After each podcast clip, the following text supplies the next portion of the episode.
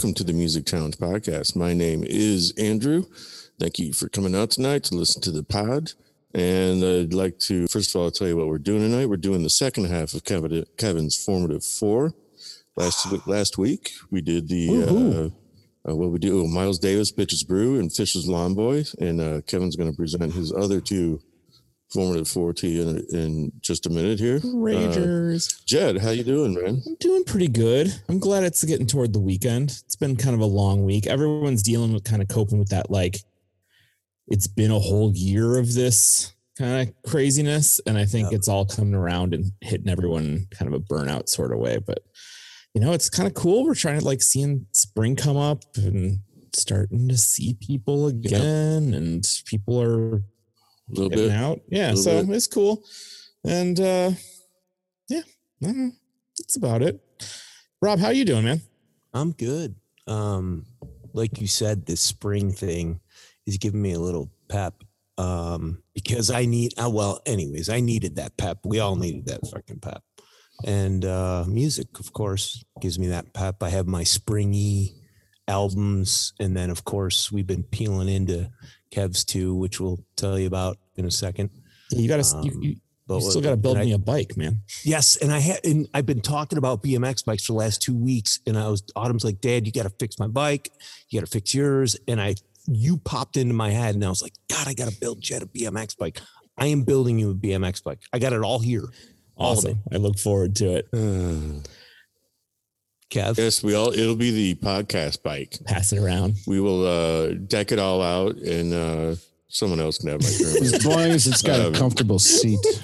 it, it'll have a Bluetooth speaker in it. It's gonna have a banana seat on it. Formative. You can play your formative four while you're riding. That can be once. Play your formative sounds four like while We'll you're get, some, riding. we'll get some pictures taken with all of us on a banana seat, like went BMX. I have access. I have access to one. Someone Rob's riding on the- bars, some pegs. Yeah, definitely facing right. How, could- how, how, how could that Sure. possibly go wrong? right exactly so kev what have you been up to in the last week well shit it's only been a week what have you been up to Well, I uh, you it's know be I've two been weeks in real time. I've been digging uh, digging into some of these albums. All the snow's gone, so I'm excited about that. Got out uh, got out fishing a couple times so far. Um, yeah. I'm not Kevin catching anything, Of course but, Uh, yeah, whatever uh, you're Andrew and I wetting the went out. line though but yeah, it's important to get out, and that's and I think I'm gonna do a new thing this year. I've got it figured out. Um, every solo fishing trip I take, I hope to take more with you guys than solo. But every solo fishing trip, I'm gonna get into a new album, and, uh, and I'm gonna tell you all about it. Yeah, and that's uh, real good yeah, and it gives me about an hour. I don't have much more of an attention span by myself other than that. I mean, if I go somewhere and I start hitting fish after fish, then I'm probably never going to Sure. listen to another album. Now your But, uh, then you then you're gonna move to the bass tour that one perfect day where you just nail yeah, in a exactly. No, life uh that that's the retirement uh, plan is uh getting a bass boat. But uh yeah, to that uh, I'm excited to talk about these albums, guys. Um Yep. these are two that um I think I was mentioning it earlier like you know every note of each of these albums is seared in my brain a lot more so than last uh, weeks were which were both serving as portals to other things these two were ones uh, that I appreciated solely for the albums. And so um, the two that we're going to talk about today are Animals by Pink Floyd and Master Puppets by Metallica.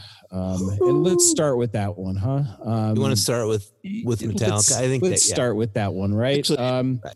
All right. So I'm excited to talk about these albums. But first, uh, what's going on with you, buddy? How you doing, Andrew? Oh, uh, actually, I, I was uh, reflecting on uh, where the podcast and, at particular, Jed and Rob and I were that night. And the fact was, is uh, yes, a year ago tonight was the night the world shut down, or America shut down, basically for COVID. That was the night uh, all the sports shut down, and you were told not to come back to work, and blah blah blah blah blah. We all know it happened. And that was a year uh, ago today yeah, that's how what did I, i not hear this that's what, that's what I heard anyway. Wow. So uh, in any case, Rob and Jed and I were preparing to record an episode of the Music Challenge podcast. Actually, it was we were going to do it in my garage, uh, which was where we recorded the first couple of podcasts. And we Live. thought we thought we were yeah live. We thought we were starting to get that down just a little bit.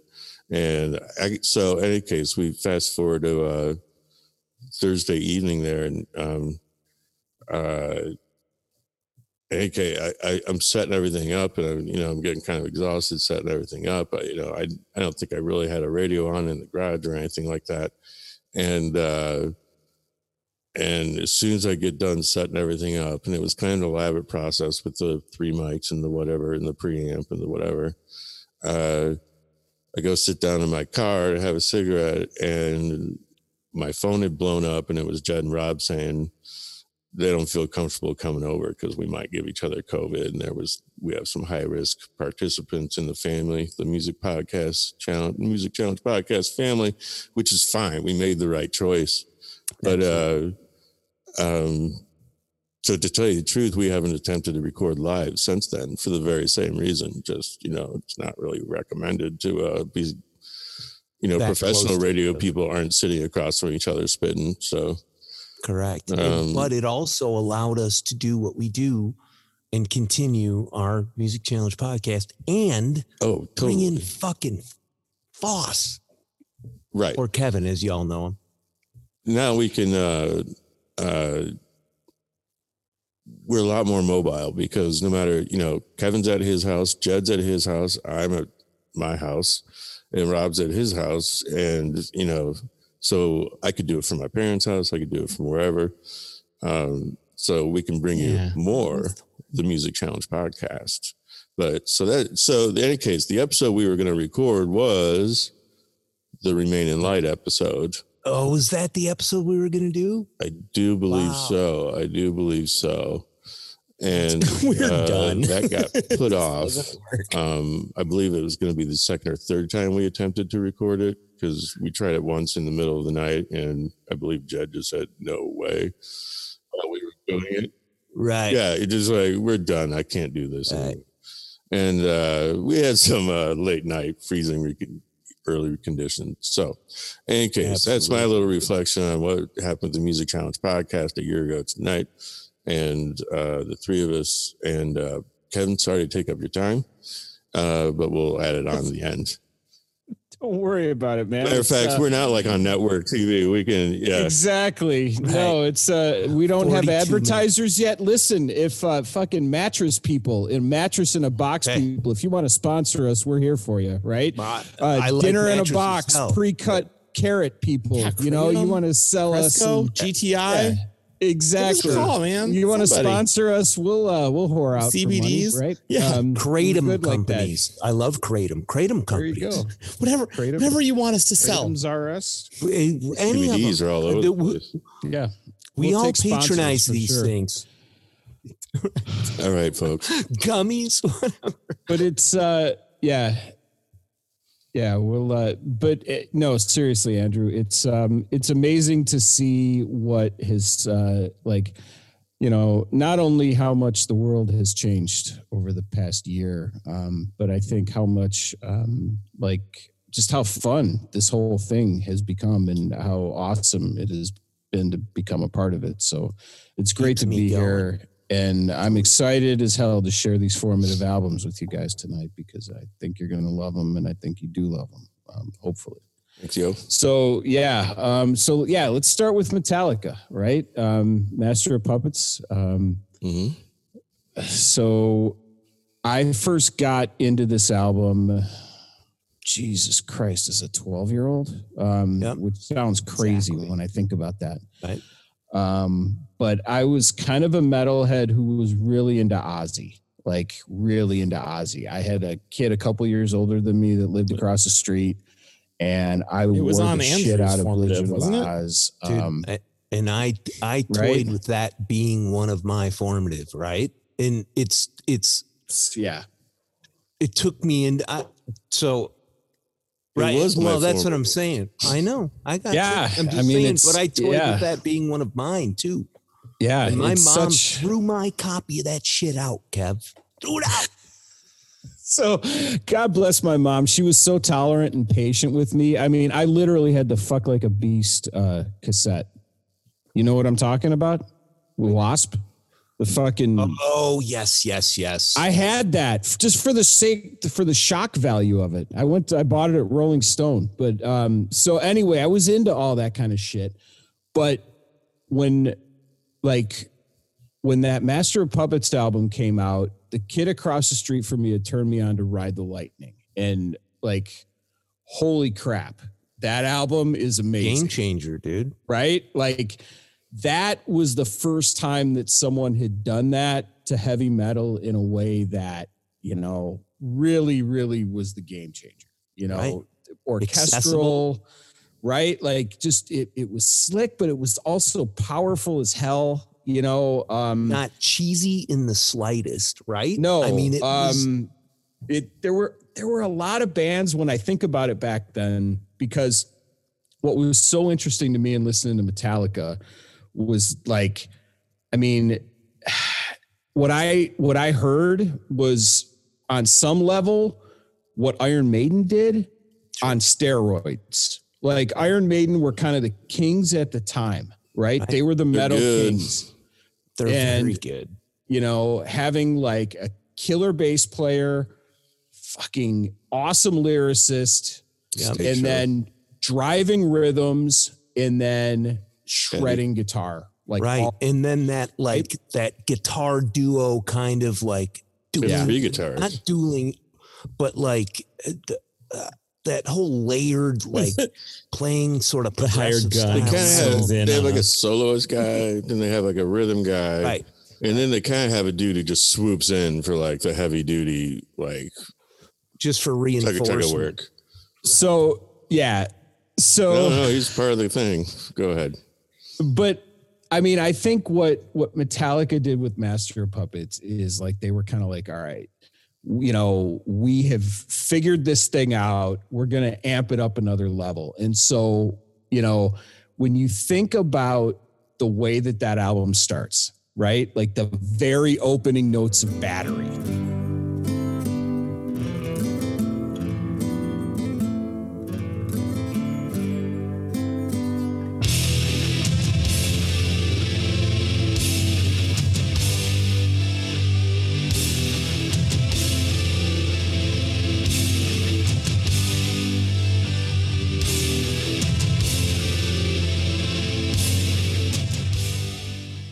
Ridiculous. Holy shit.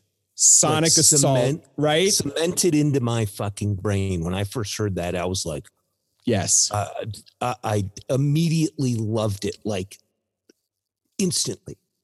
I mean, it's there's like there's a thrashing going on there, but there's still a precision to it that's just Absolutely. I don't know. It's uh, yeah, it it Well, and you mentioned, have you mentioned the orchestral kind of like right. speck of it? And that's the thing about this album that I love so Hell much yeah. is just that there's like, there is so much beauty in the music that they put on this album. Mhm. Like, whether they're thrashing and just crushing or it's just a few notes spaced out right. I mean, there are moments in like four or five of these songs where it's just like you would never if you picked it in those that right five or six bars, there's no way that you would have thought that like what is coming after or what came before was Right. what you would expect it to be. yeah, Um, and yeah, it just keeps uh, it keeps coming on like that. It's just beautiful. Gateway to progressive almost as I listened Yes. to it. And that was one thing that popped into my head. Like their time changes in um it, it, I, it's Heavy metal chords are extremely hard to play. I'll tell you. I mean, Right. your hand is like spanning six frets, right. and it's like not your normal human being could. I mean, I guess what I mean by that is it, it is extremely impressive, and also, I mean, you know, like you- the the orchestral harmonics. I mean, it's so evident, you know. And the thing is, it you guys tell me because I'm not really the heavy metal guy around here, but wasn't that kind of a blueprint for? like? Well, it had to be a blueprint for a lot of other bands. the blueprint and And An archetype of whatever they were doing. Correct. Right. Like, and uh, here's my, you guys talked about the comparison between Iron Maiden and them. They almost like took the pomp and circum, circumstance out of the metal thing because there was that. And they were just like, we're going to get up here in black jeans and black t-shirts and Yeah. fucking rip your face off. And Yeah. there, there's zero cheese in Kirk Hammett's guitar solos. They're heavy blues, but like metal blues. In this is another thing I was thinking today as I was listening to Disposable Heroes, and I couldn't not bring this up. It's good song. Um, it's freaking ridiculous. Um, but it's almost like the war pigs of the 80s because it's almost that theme, but they were like, this is how we're going to kick it up. It's like haunting and evil and political, and it, it's just freaking incredible. I love it. that it's solo not- is so yeah. bluesy. It's just kick ass. Well, and it's, I mean, I, I was telling you this earlier, man, and I have to make this point is that to me, it's not just disposable heroes, but the song before it's sanitarium. Like the Right. last two and a half Sanitarium's minutes of awesome. That's what- sanitarium. That's what, just the la- constantly. the rings. last two and a half minutes of sanitarium is as metal as metal gets it's the height of metal when you talk about composition when you talk about the two guitars kicking in when you talk about Right. lars changing the tempo hitting that Right. fucking hi-hat and all of a sudden the fucking jam just kicks in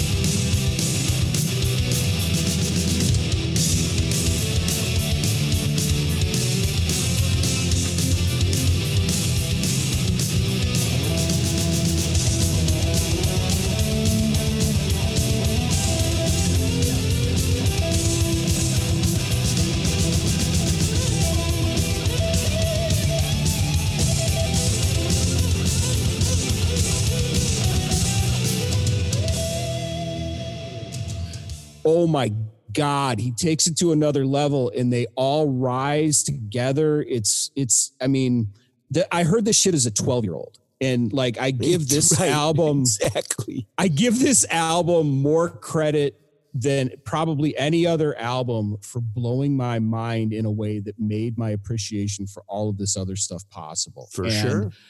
I mean, Just in the- ways Just that the complexity of Right? it. For Like- like, there are insane moments of composition and metal was just the medium. Like this you know this could have happened in any number of genres.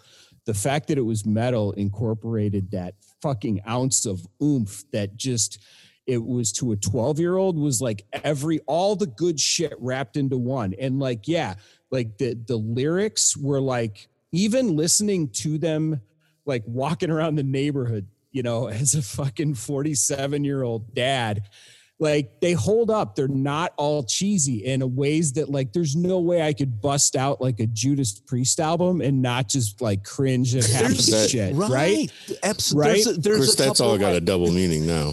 crack up. well it always of, right. yeah right But there's I mean, no but- crack. Well, up, you're in on the cracking up joke. When, there's Right. no cracking up when when James Hetfield is saying, "You will die when I say you must die." Back to the front. I mean, it's just. I mean, evil. it's you know this is the pinnacle of like the first like the, you know this is really it right here this is like it's not like all this is a band firing on all cylinders you know this is the height of their powers like the kirk absolute hammett peak. Guitar solos. Um he got coached by joe satriani before this album. And like Makes sense. when you th- That makes right? Sense, when you yeah. think about where some of those shreds come from in some of those songs like you hear it. Yeah. Um you hear it in a lot of the solos and it's the the song that i don't want to i don't want to go unnoticed um is orion um, oh man, that's as always Right. one of my dude you love that bass in that right like Yeah. this like the bass part. I was thinking about you.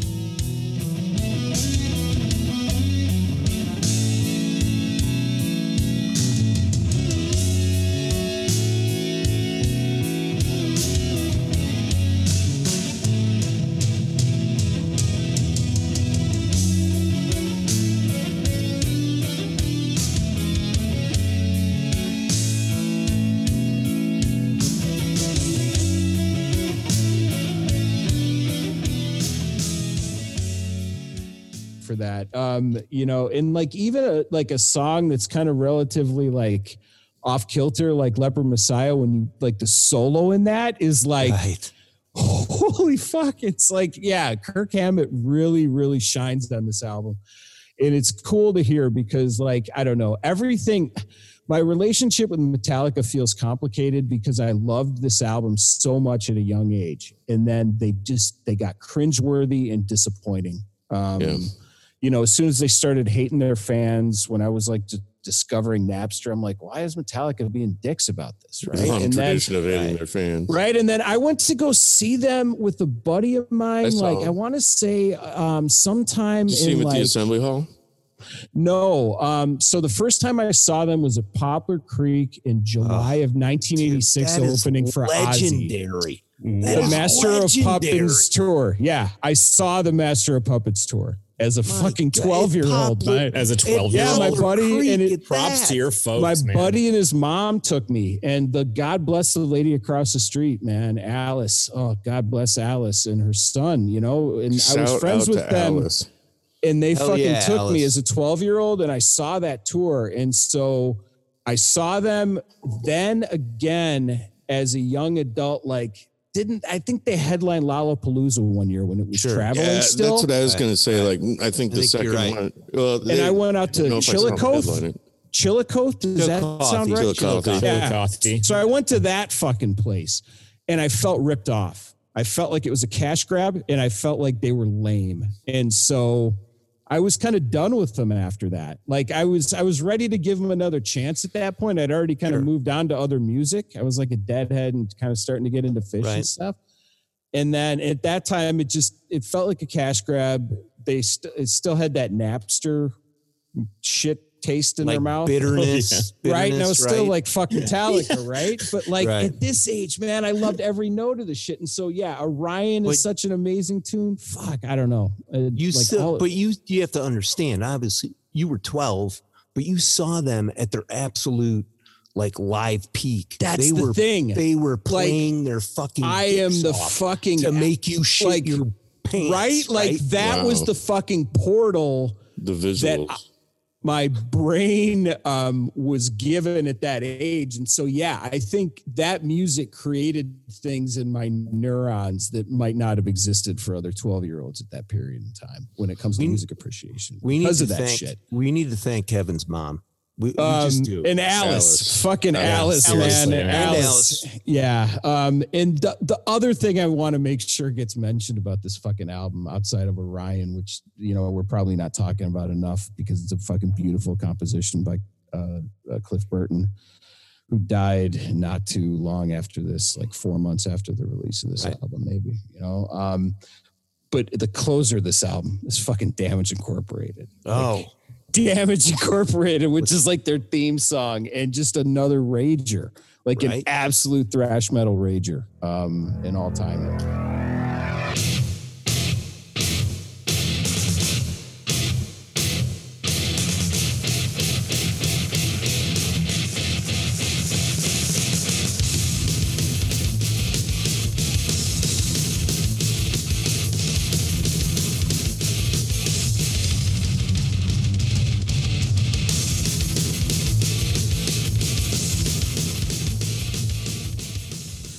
Well, and I keep I I keep coming back and trying to figure out what that reminds me of. That's like maybe kind of current or something. Like, I just I love that the cutout with the damage incorporated. You know, mm-hmm. like the just this halt and I don't know. It's uh, it's an awesome one-two punch for a final final tune. yeah, it's I don't know. It's well produced, well written, and you know I think the lyrics still hold up without being cringeworthy, especially for a metal album. It's the archetype, you Mhm. know. And I just don't think anyone's like when it was made, it was the best ever made, and I just don't think anyone ever Uh, topped it since. I think it might be in I don't think a lot of people would argue with me on this. I think it might be the best ever made. Like in this world. I yeah, the it best metal album. Yeah, I mean, Absolutely. for sure. Ooh, that's going to be fascinating. My two uh, brothers-in-law are both metal musicians, Do they so I'm going to bring bring bring that. I question to mean, them. for me, I think they have. I'm not, my yeah, my my top listen three all came out in a very short period of time. It'd be Master of Puppets, Reign in Blood, and Peace Out. Oh, Who's buying? great. That's it. Like that's the holy Dude, trinity those- for me. Right. Those are desert know? island discs. And I right saw there. and I saw Megadeth on the Peace Sells tour. Reign in Blood. They opened. I caught the fucking uh, drumstick from the fucking drummer of Megadeth. I saw him at UIC. They opened for Alice Cooper. Yeah, that And was how, another. old, how old are you with that one?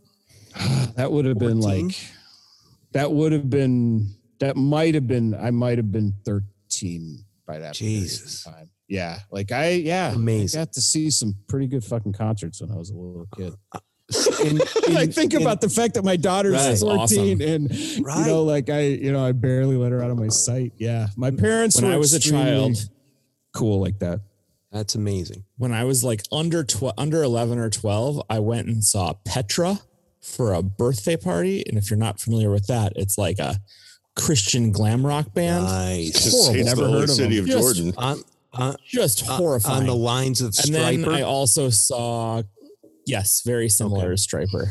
Uh, and then I saw Kansas. Mhm.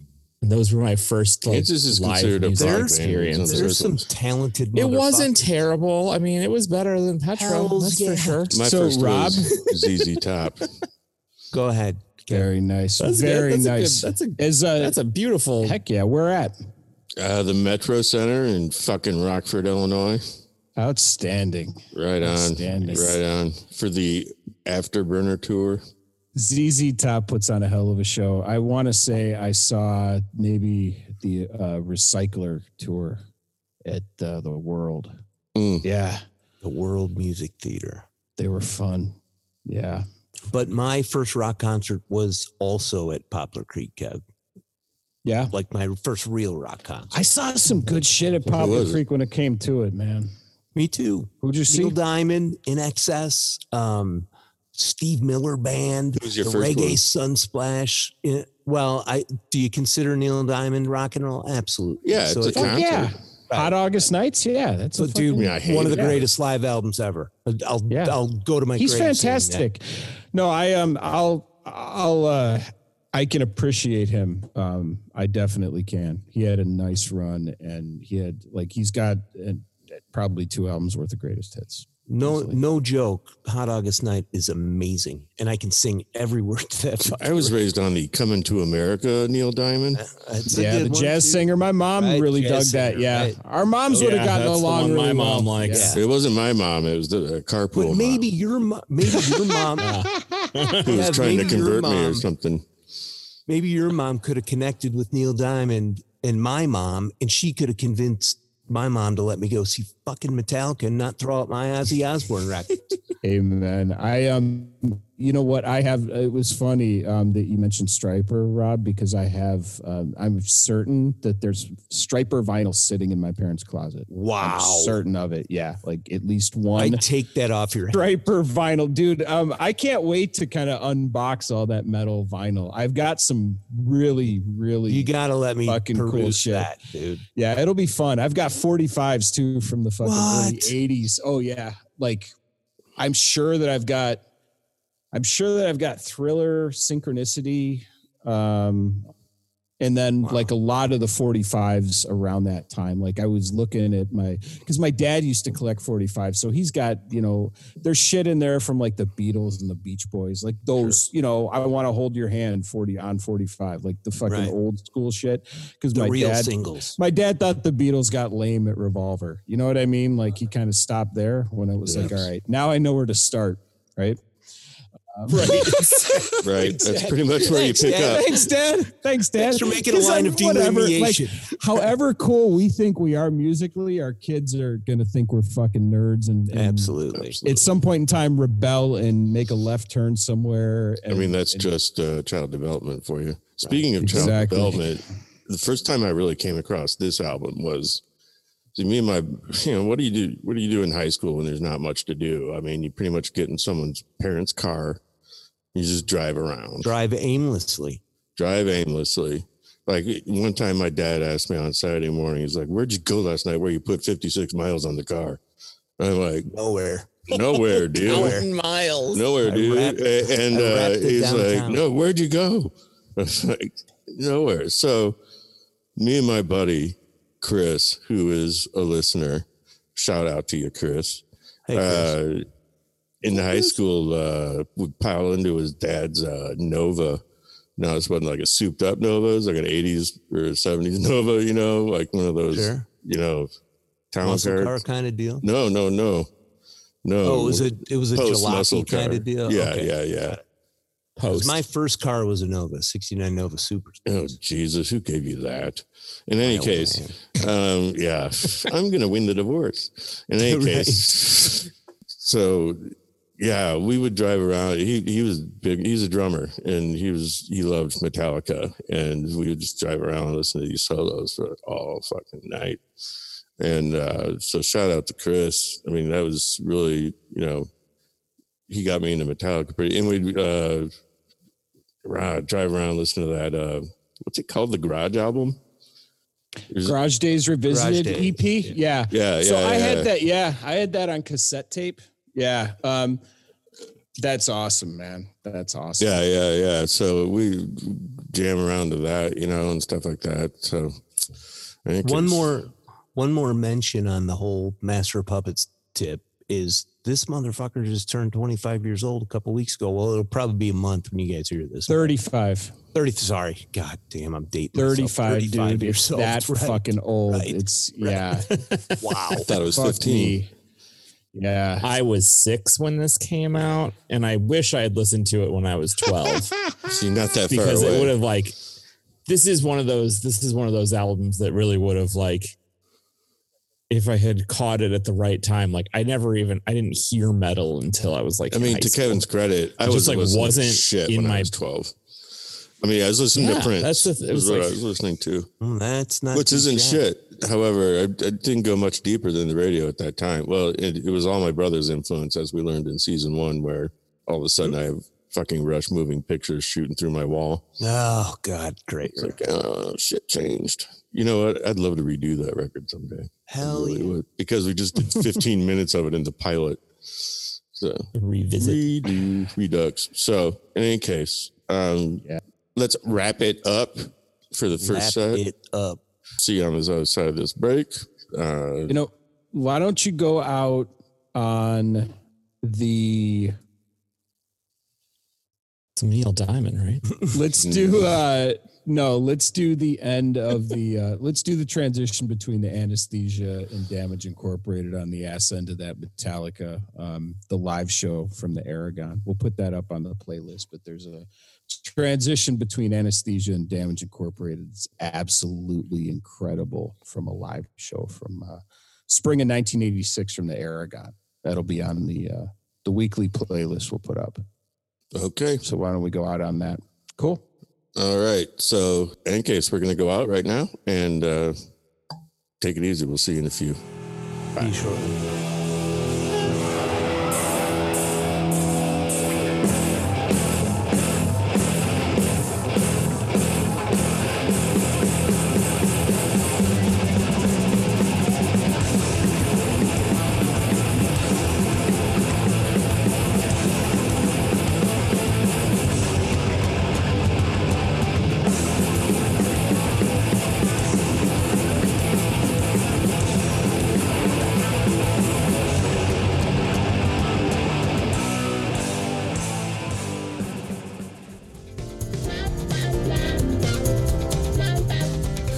Is Andrew, one of the hosts from the Music Challenge podcast, and I want to tell you how you can help us bring you more awesome music commentary episodes. You can subscribe in the listening app of your choice, or you can share this episode with someone you think might dig it. Uh, please leave a rating and review for us on the listening app of your choice. That's a great way for regular listeners to be involved and let us hear from you. You can get in touch with us at musicchallengepod at gmail.com or check us out on Facebook. Just search Music Challenge Pod and like us to follow us. There's a lot of cool stuff on there. We hope you enjoy the Music Challenge podcast and thanks for listening.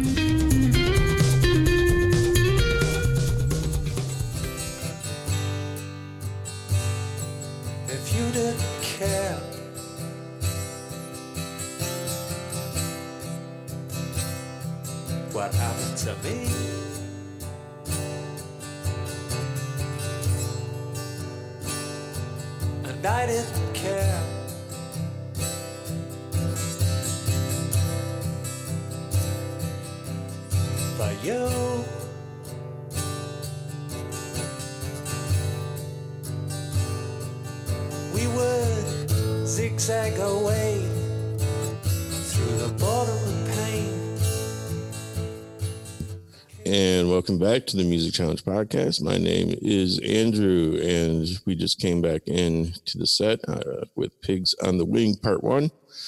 And uh, we're about to hunker down for Kevin's last of his formative four, Animals uh, by Pink Floyd.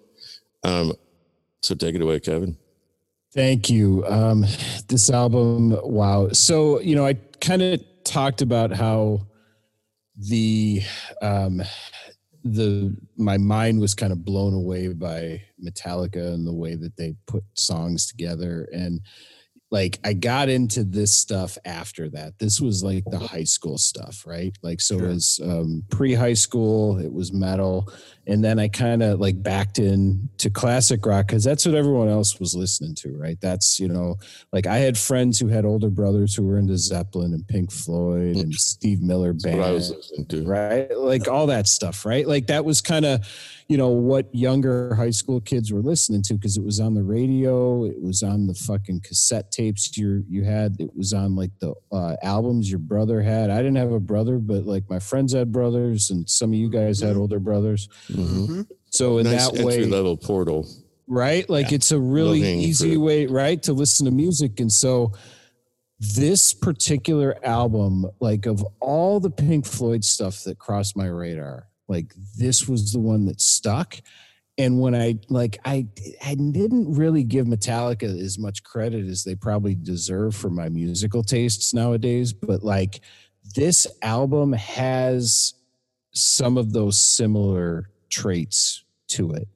I mean, when you know, I know every single note of these songs um, back and forth, and it's crazy how much this album just kind of piled on the influence. Like I listened to this album every night before going to sleep my sophomore year of high school. Every single night, I just put it on, and it would just fall asleep to it. Um, you know, like Headphones, Walkman. no, just in the room. Um, I had Okay. a little CD player and it would just kind of play and it wouldn't repeat. So I wouldn't, you know, it wouldn't like, and my bedroom was separated from the rest of the house kind of. So I could do So that. You weren't bugging anybody. Right? No, not bugging my parents or anything like that. And my dad worked third shift anyway. So it was just me and my mom for a lot of it. So, no, not a big deal. And so I just listened to this album like crazy. You know, this was one of the few, like, I had a lot of CDs at the time, but this was one that I just kind of burned through, right? Like, this would have been. Yeah, this would have been the late 80s, like 88, 89, right? Like CDs were just a, you know, not they were probably a few years old by then, right? Yeah, they're a few years old first. CD? I'd say 86. 86, really when- 87. Yeah, 86. When I got my first 87. CD player around there. There you go. Yeah. So, you know, CDs have been around for a few years. And, you know, when you think about it, like, I think about our, like, this is something that listening to some of these older albums have caused me to consider the fact that people in our generation have been forced to consume music in like five, six different manners. Right? Right. Like, Good point. Right. used to have to own music. right? Like I I think Now about the rent it. first I think about the first like physical music I came into contact with and it was both vinyl and 8 tracks, right? Um, and then Me as well. right, and then cassette tapes, Yep. then CDs, E3. then MP3s, then whatever whatever the hell like throw dats in there or whatever, right like right? that could have been a thing right um that certainly was for me and like the taping shit but like so Burning that's Lots of burning CDs. Right? and- burning that was kind of a step too right, like and then right. ripping that stuff so that's like seven different ways and then whatever this shit is now whatever the hell you want to call it right and then it moved to the iPod, right? Subscription. And you were like, Yeah. like a legitimate iPod. and You had a that, brick, and then right? like, right. Oh, mini disc! Don't forget about mini disc. I had a mini, a little square mini disc Oh, player. I never disc, like, right. never could figure that Right. out. How to work could that. forget about good. that? and so given all of these things it's crazy that like kind of what we're left with now this is the stuff that i'm you know this is the stuff that's kind of left at the the top of the the you know the smoldering heap of ashes that of all of the stuff i've listened to over the course of my life. When i think about you know the whole idea why you guys started this podcast right? These were the things that last. Like these are the ones that you know Seeds. caused you to listen and appreciate all of to listen to and appreciate the rest of the music that that opened your mind up to it and this this album did it for me like i said every day for damn near an entire year of my life when i think about like i don't know i just i think about the song dogs right um Yeah, Sure. that's a Gilmour song. um what's so cool about it and then Water sings a verse. I. Yes. Um, I mean, the triple tracked guitar that's in that, there's three different solos.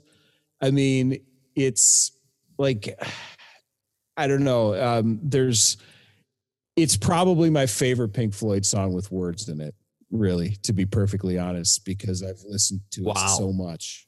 Um, and That's a whopper. It's a great song. I, get it, mean, there's right? no doubt about it. What you got a favorite part of that song? Well, I mean, when I think about, I think about each of the three solos, right? And the, especially the first one, when you first hear that triple tracked guitar, the, the third one's bending notes and doing all of this crazy stuff. And it's so, Right. so harmonic and gorgeous and beautiful.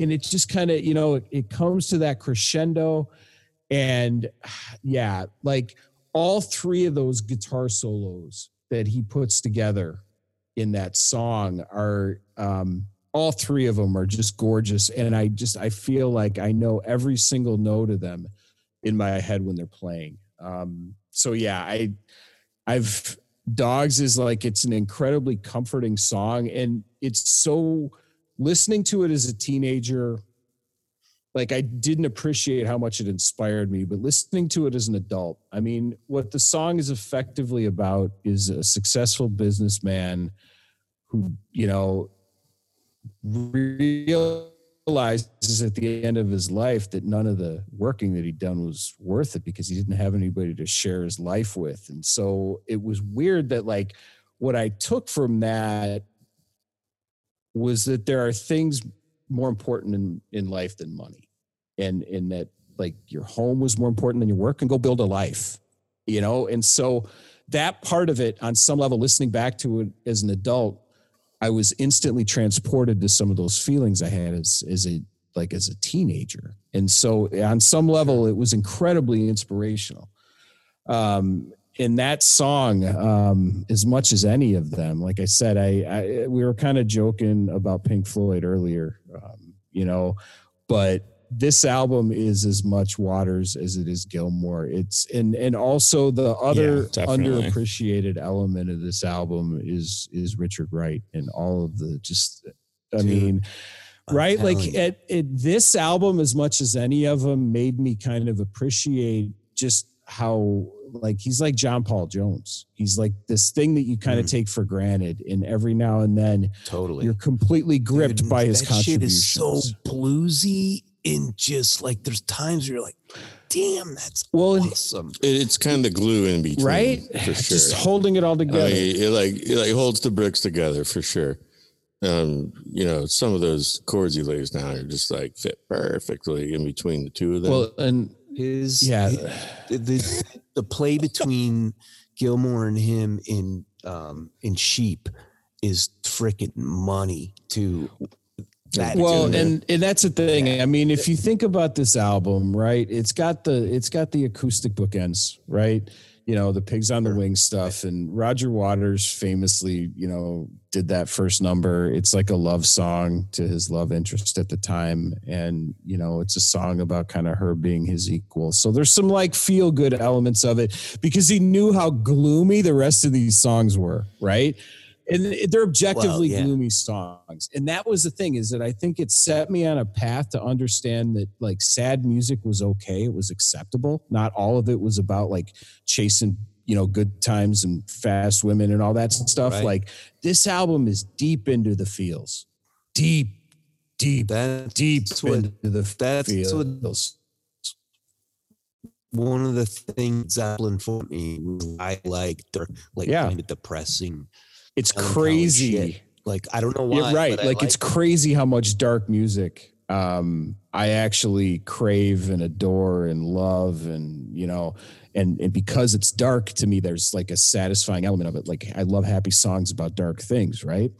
And and Sure. these are like jammy songs, and they're like multiple elements going on. Like when I think about like just you know the of the the the middle you know the three big middle songs in the album right like Right. like pigs three different ones the thing about that song that's so damned interesting i mean you know like it's gilmour that like that song's all gilmour roger waters wanted to play the rhythm guitar and so gilmour is Is playing that- fretless bass and Gilmour plays a fretless through a bass. talk box and he's trying to sound like a pig and all of his solos are the wah, wah, wah. i mean like it, it- and then underneath these crazy ass solos is this epic bass that's all gilmour and they're intertwining with each other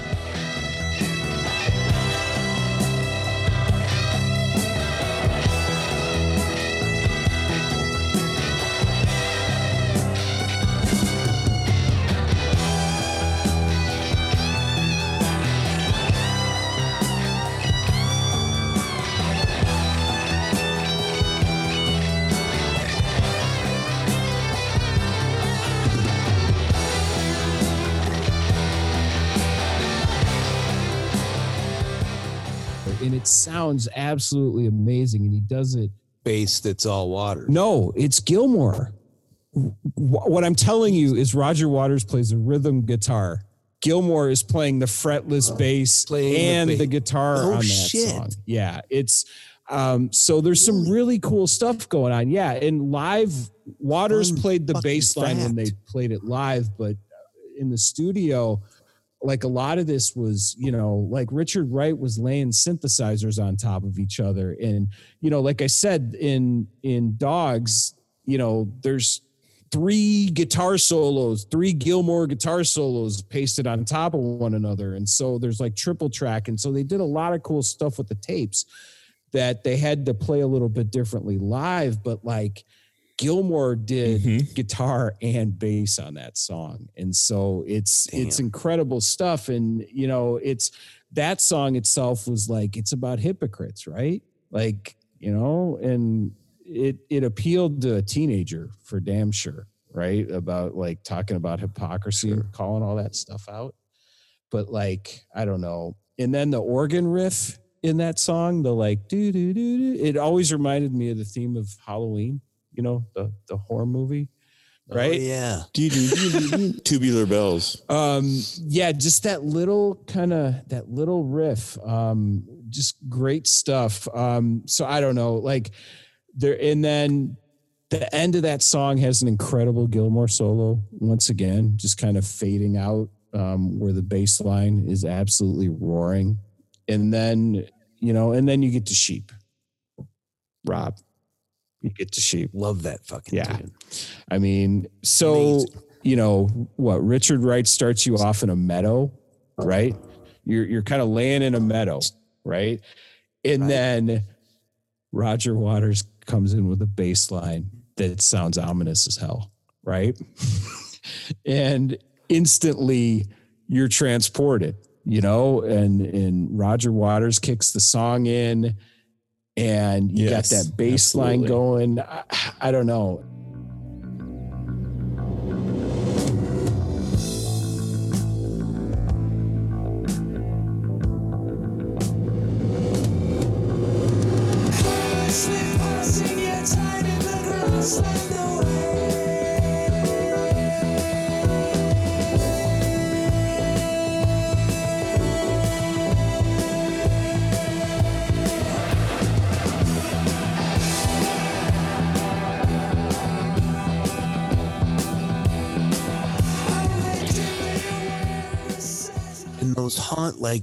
There's you got the whole haunting vocals thing in the distinction of the way Gilmour plays guitar.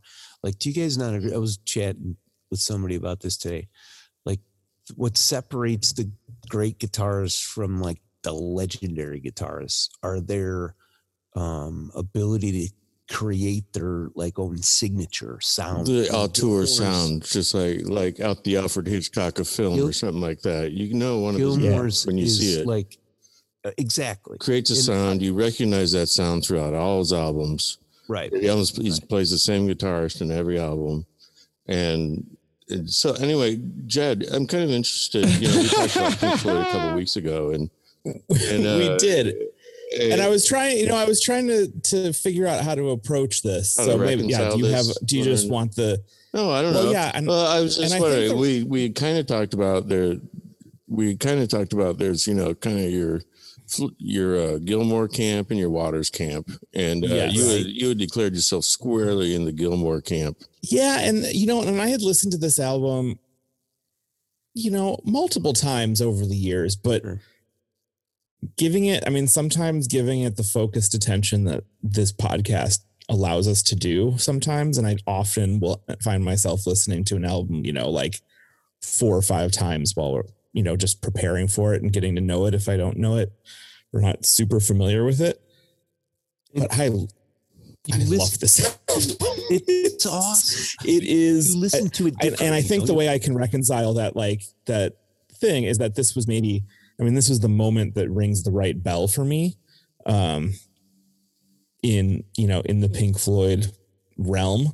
Right. Um, I don't know where I would go after this. Like, what's the what's the timeline of all the like the Wish you were wish you No, were here. So, That's so the where you- wall came out was followed this right. The wall, Mm, Wall was seventy I think seventy nine, and this was seventy seven. I think.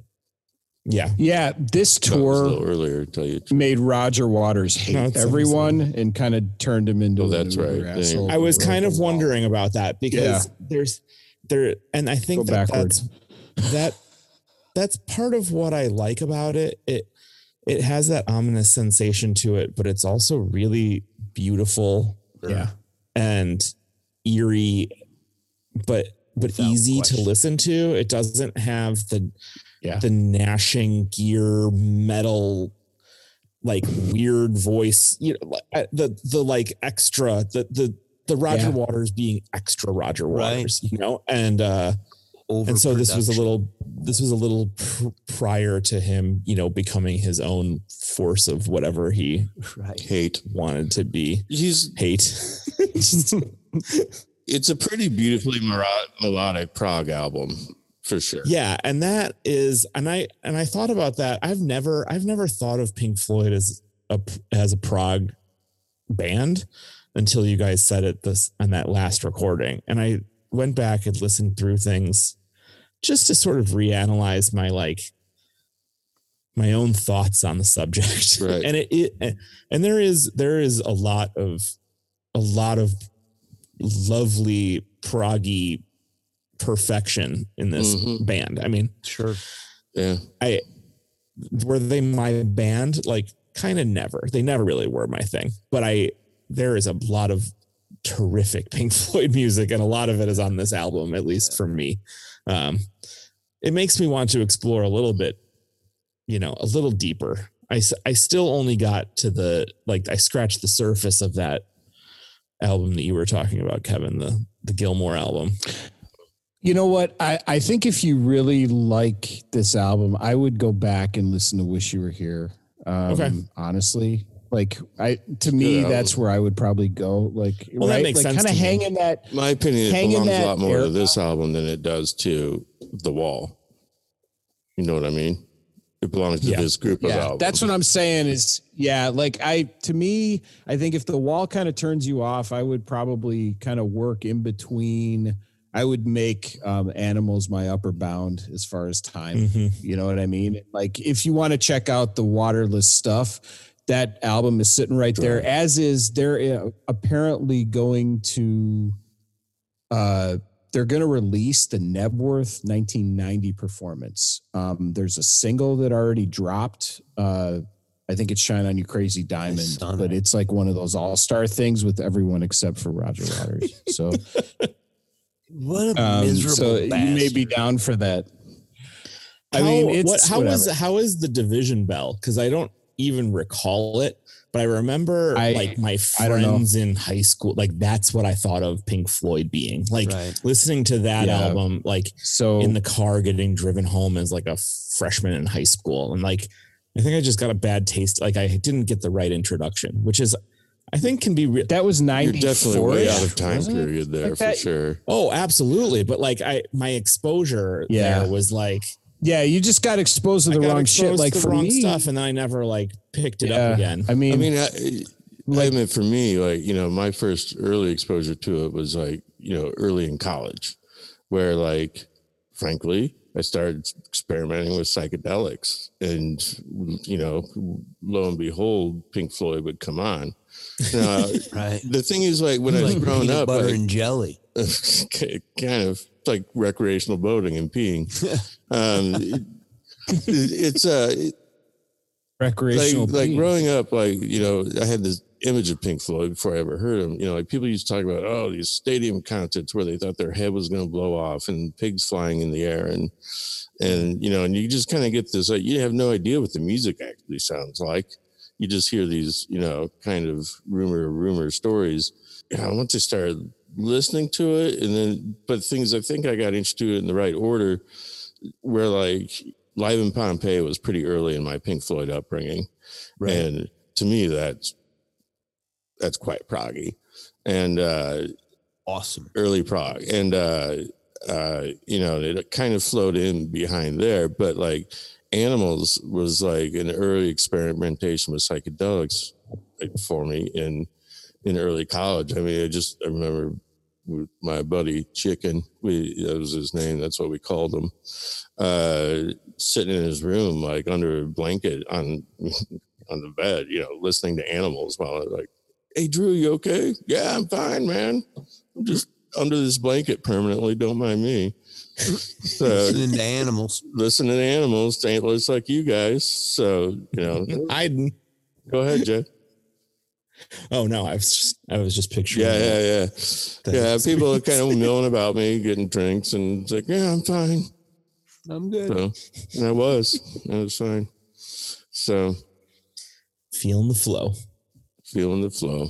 yeah, the uh, I mean that album, that album was was epic, and I'm just I'm I'm so grateful for it because it it opened my mind up in a million ways, and it still holds up. Um, you know, and every damn note of that is uh, is rock solid. I mean, I had gotten into you know like when I had gotten into it, um, I had also subsequently gotten into momentary lapse of reason because it just happened to be the Pink Floyd album that was out at the time, you know, and that came out in like 87 ish maybe. So I that I also fell in love with that album, you know, and there's some stuff on there that's solid, like One Slip, um, and that's a song that actually gets uh, covered by Greensky, and like it gets kind of worked into the middle of jams and stuff, and I don't know, there's some good versions of that, yeah. I could see. Yeah, I, I that sounds very familiar to me. I'm, I'm I've probably heard. Yeah, that One. Slip is. But I, I yeah, thought about them actually quite a bit while, Pink Floyd songs on that album.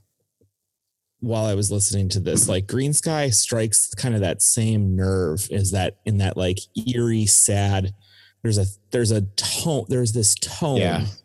that's used, and it Chord crosses the. It, it's certainly not the same.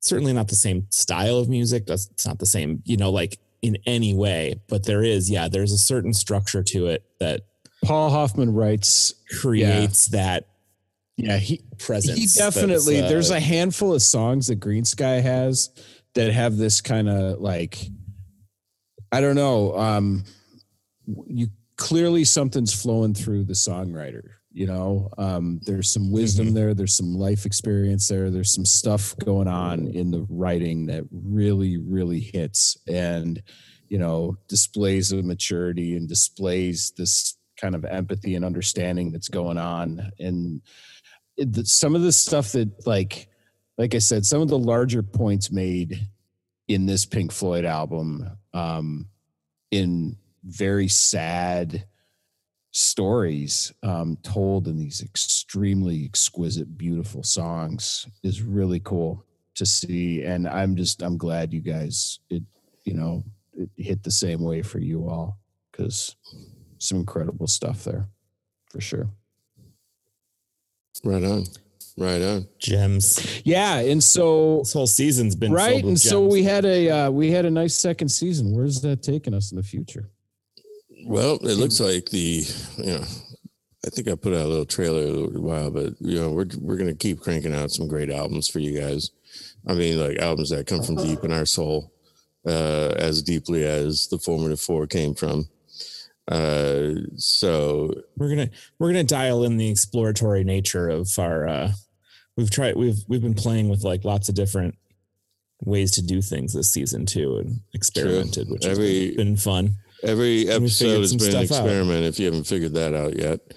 And uh but uh you know, it's been a lot of fun and we'll definitely be back for a season 3 and we'll probably be back before you know it in the form of little shorts podlets and different little uh musical things we might want to pass on down to you like say surprise episodes or maybe there's some news in the musical world, or maybe we'll answer viewer mail. Who really knows? Well, Right. We won't answer maybe we'll viewer mail.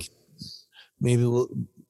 we got a playlist Right. Oh yeah, we This got we started that up, right and we'll be adding to that and Yeah. building it, which will be which will be fun. yeah throw some stuff on there guys that you've been listening to and so we'll just keep adding to it right we'll have a master playlist Yeah, and it can be- it can- it and people can Are we doing Load themes or is it just their, sort of whatever? production stuff meeting on forward.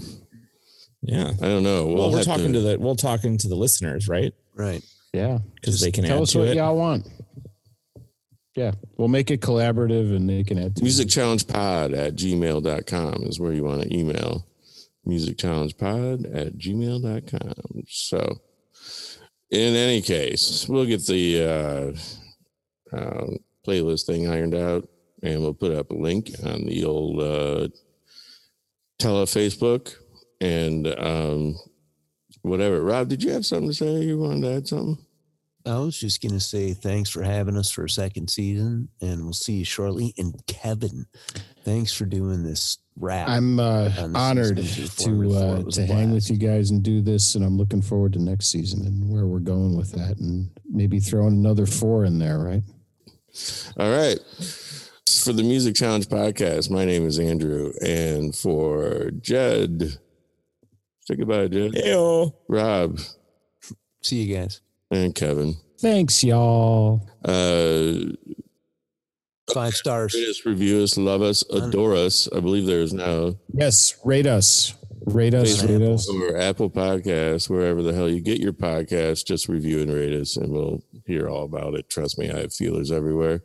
We're So- coming up with stickers or something to send y'all. We'll come up with some stickers and some prizes. Thank you. Some prizes for letting us know Some your best. devices devices. So, around. all right. Sponsor us. We'll see you next season. Bye. Thanks, guys. Hello, hello. Hey. Thanks, y'all.